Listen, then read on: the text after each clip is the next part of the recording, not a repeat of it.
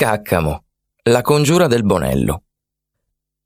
Se siete alla ricerca di un momento di pace e ristoro, allora Caccamo è il posto che fa per voi.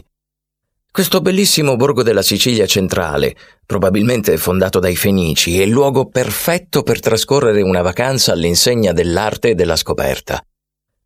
Le sue eleganti viuzze duecentesche costeggiano ben 33 chiese ricche di opere d'arte e offrono degli scorci mozzafiato che spaziano dal mare fino ai monti.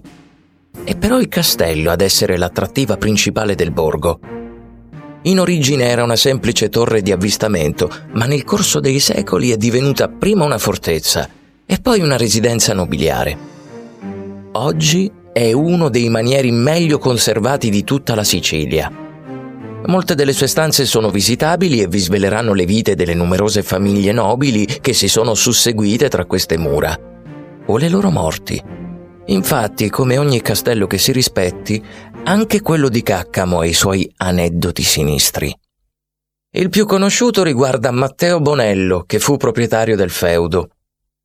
Attorno al 1160, Bonello tentò di rovesciare l'allora regnante Guglielmo I di Sicilia. Nella notte di San Martino, perciò, Bonello e un manipolo di soldati tesero un agguato al sovrano nella sua residenza di Palermo.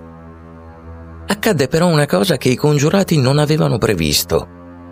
Il popolo, spaventato dai tafferugli, si schierò col re e lo liberò, ristabilendo l'ordine del paese. Sconfitto, Bonello e i suoi non poterono fare altro che rifugiarsi nel castello di Caccamo. Guglielmo I mandò allora un intero esercito per stanarli, ma la fortezza era ben difesa, inespugnabile, e perciò i soldati non riuscirono ad entrare. Il re dovette perciò giocare d'astuzia e tese una trappola.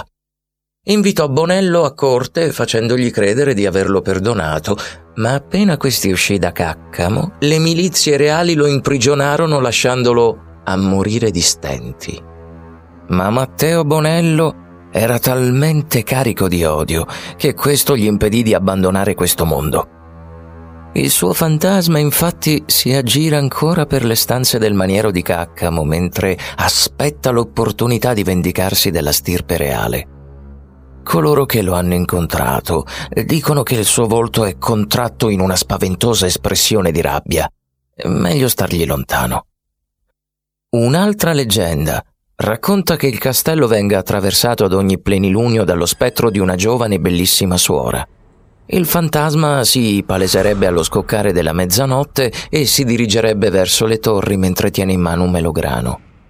Si dice che chiunque riuscirà a mangiarlo senza toccarlo con le mani e senza farne cadere un chicco, verrà ricompensato con un immenso tesoro. Perciò, prima di passare da Caccamo allenatevi per questa impresa, magari sarete voi a vincere il premio della suora fantasma.